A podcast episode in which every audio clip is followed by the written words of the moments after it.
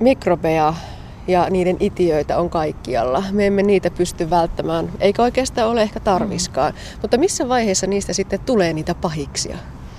No tämä on semmoinen avoin kysymys, mitä nimenomaan me olla, olla, oltiin, kokoonnuttiin pohtimaan, että mi, millä tavalla se voidaan määrittää, että mikä mikrobialtistuminen on haitallista, kun tietynlainen mikrobialtistuminen on myös, voi olla hyödyllistä. Niin, me tiedetään se, että toisaalta vaikkapa maatilaympäristö suojaa allergian ja astman synnyltä, ja sitten me emme ole oikeastaan muusta puhuneetkaan kuin homekouluista ja sisäilmaongelmista esimerkiksi, ja mm-hmm. niiden aiheuttamista terveys, terveyshaitoista. Miten tämä voi olla näin avoin kysymys?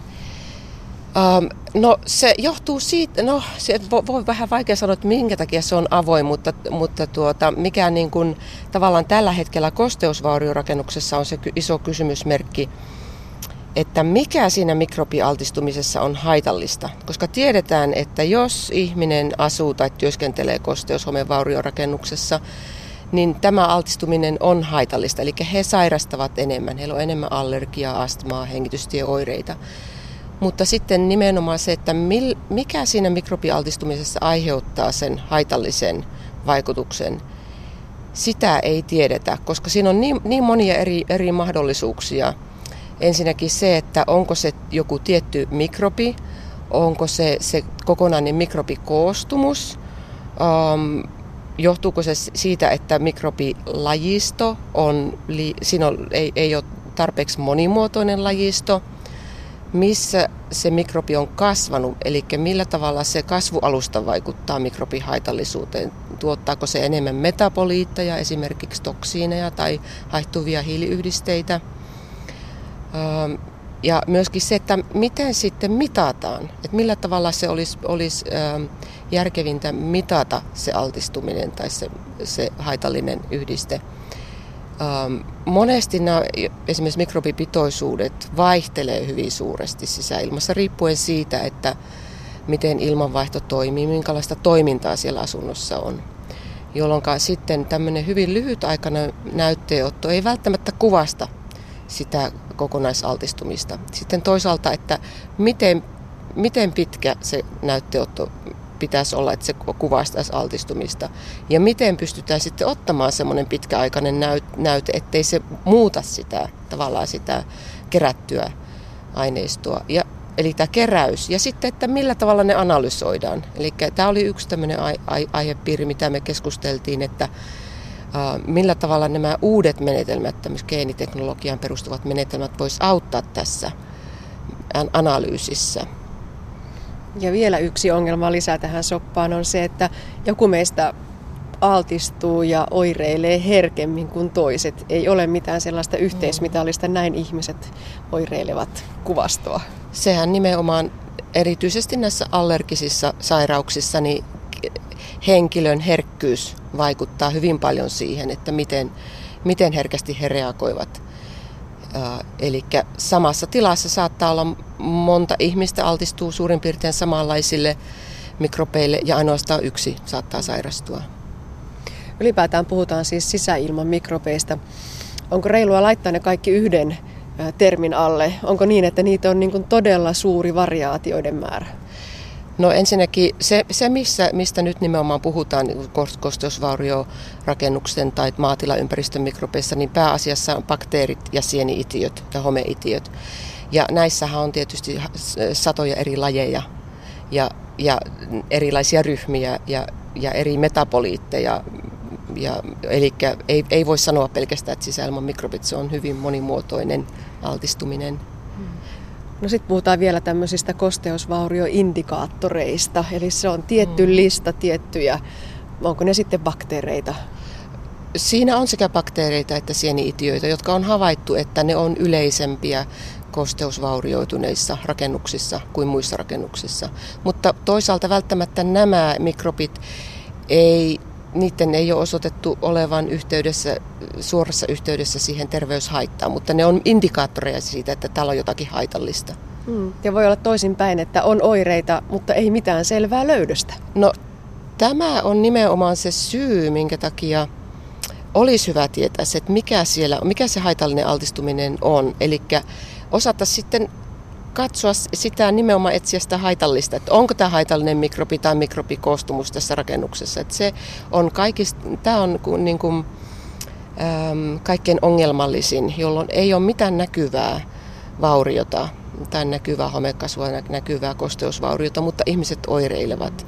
Ja, ja nykyisillä mittausmenetelmillä sit ei kuitenkaan löydetä mitään kohonneita arvoja tai erikoisia arvoja. No sitten tekee vielä mieli hieman määritellä. Puhutaan siis vaikkapa niiden aerosolien, bioaerosolien terveyshaitoista. Mitä ne on ne terveyshaitat? No nämä enimmäkseen liittyy hengitystieoireisiin ja sairauksiin. Ensinnäkin ihan tämmöinen är, ärsytys, hengitysteiden ärsytys, ähm, hengityksen vinkuminen, ähm, allerginen nuha, astman oireiden pahentuminen ja jopa astman syntyminen on, on ö, yhdistetty mikrobialtistumiseen. Jonkun verran myös voi olla ihooireita ja silmäärsytystä, mutta enimmäkseen ne on hengitystieoireita ja sairauksia. Mm. Ja ne oli hyvin tuttulista kyllä tämä, tämä me on kuultu monen kertaan. Mm. Entä sitten ne tunnusmerkit, onko nekin sitä tuttua ummehtunutta hajua ja ihmisten oireilua? Uh, joo, haju on kyllä yksi semmoinen merkittävä, merkittävä tekijä, joka on huomattu, että se, se on uh, itse asiassa joissakin epidemiologisissa tutkimuksissa yhdistetty oireisiin, että jos on homeen hajua, niin silloin ihmiset oireilee enemmän. Uh, ja, ja tuota, tietysti näkyvät kosteus hauriot, niin kuin pintojen värjäytyminen ja irronneet pinnat ja tämmöiset on näitä tunnusmerkkejä. Nyt mm. Ihan hiljattain Kuopioon on kokoontunut suuri joukko kansainvälisen mikrobiasiantuntijoiden joukkoa ja, ja nyt on mietitty taas niitä top-kysymyksiä, joihin pitäisi lähteä hakemaan vastausta. Millaisia asioita sieltä nousi esiin? No nämä ei välttämättä ollut mitenkään yllättäviä, nämä samat, samat asiat jo aikaisemminkin ollut esillä. Eli mikä se on se haitallinen mikrobialtistuminen, miten sitä olisi, olisi kaikkein järkevintä mitata. Ja, ja tuota, myöskin siihen altistumiseen, että mikä se on se altistumisreitti, että onko se hengitystiealtistuminen, onko ihoaltistuminen tai, tai niin kuin jopa, jopa näin kädestä suuhun, että lapset ryömii lattialla ja, ja sitten meneekö se tänne ruoansalatuskanavan kautta tapahtuva altistuminen. Hyvin paljon puhuttiin, koska tämä oli nimenomaan keskittynyt näiden uusien menetelmien että miten uusia menetelmiä voitaisiin käyttää, niin siihen keskitytty hyvin paljon, että mitä avoimia kysymyksiä on näiden uusien geeniteknologisten menetelmien käytössä. Ja, ja siinä on hyvin, hyvin paljon sitten avoimia kysymyksiä nimenomaan se, että nämä on vielä aika paljon kehittämistä näissä menetelmissä ja, ja ennen, kuin, ennen kuin selvästi ne olisi hyödyllisiä tämmöisessä eh, käytännön mikrobialtistumisten toteamisessa. Ainakin meillä Suomessa tämä asia on paljon esillä ja siitä puhutaan. Olemmeko me ainoita vai nyt täällä oli kansainvälinen joukko koolla? Ovatko ne ongelmat samanlaisia myös muualla? Ongelmat tuntuu olevan hyvin samanlaisia joka puolella ja, ja tuota, ehkä ei tällä hetkellä välttämättä, esimerkiksi USAssa ne ei niin kovasti ole pinnalla kuin täällä Suomessa, mutta aivan sama, samanlaisissa ongelmissa painiskellaan ja hyvin samanlaisia ää, kysymyksiä on molemmilla ryhmillä. Ja se nimenomaan se, minkä takia nyt sitten kokoonnuttiin ää, tämän kokouksen tarkoituksena oli että saataisiin yhteistyötä eurooppalaisten ja USA-laisten tutkijoiden välille, koska nämä kysymykset on hyvin samanlaisia ja kuitenkaan kovin paljon ei ole tämmöistä yhteistyö, yhteisprojekteja menossa tällä alalla. Että voitaisiin niin kuin, hyödyntää kaikkien tietämystä ja, ja tuota, saada ne selville ne samankaltaisuudet ja erilaisuudet ja sillä tavalla paremmin selvittää, tämä haita, mikä se on se haitallinen mikrobialtistuminen. No tarvittaisinko entistä laajempia tutkimushankkeita, suurempia aineistoja, joka voisi mahdollistua tällä kansainvälisellä tutkimusyhteistyöllä? Sen tässä nimenomaan näyttää olevan näissä uusissa geenimenetelmissä, geeniteknologiaan perustuvissa menetelmissä, että koska nyt niin kuin pystytään sitten saamaan tuhansia eri mikrobilajeja. Jos halutaan sieltä alkaa selvittää, että mikä näistä mikrobeista erityisesti olisi haitallinen, niin sitten tarvitaan yhä suurempia ja suurempia aineistoja.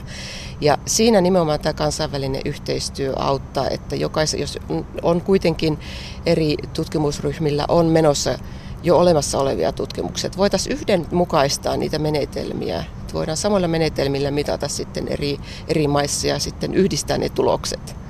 Et siinä, on, siinä nimenomaan tämä kansainvälinen yhteistyö olisi hyödyllistä.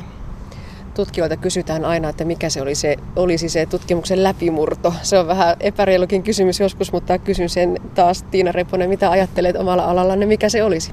No jos, jos niin kuin olisi tämä tämmöinen magic bullet, että mikä se on se haitallinen altistuminen, eli olisi sensori, voitaisiin vaan mennä, jos on joku ongelmarakennus ja, ja se osoittaa, että tämä täällä on haitallista altistumista ja se on tuolla nurkassa, niin tämä olisi tietysti tämmöinen kuin sensori. Tämä olisi tämmöinen läpimurto, homesensori.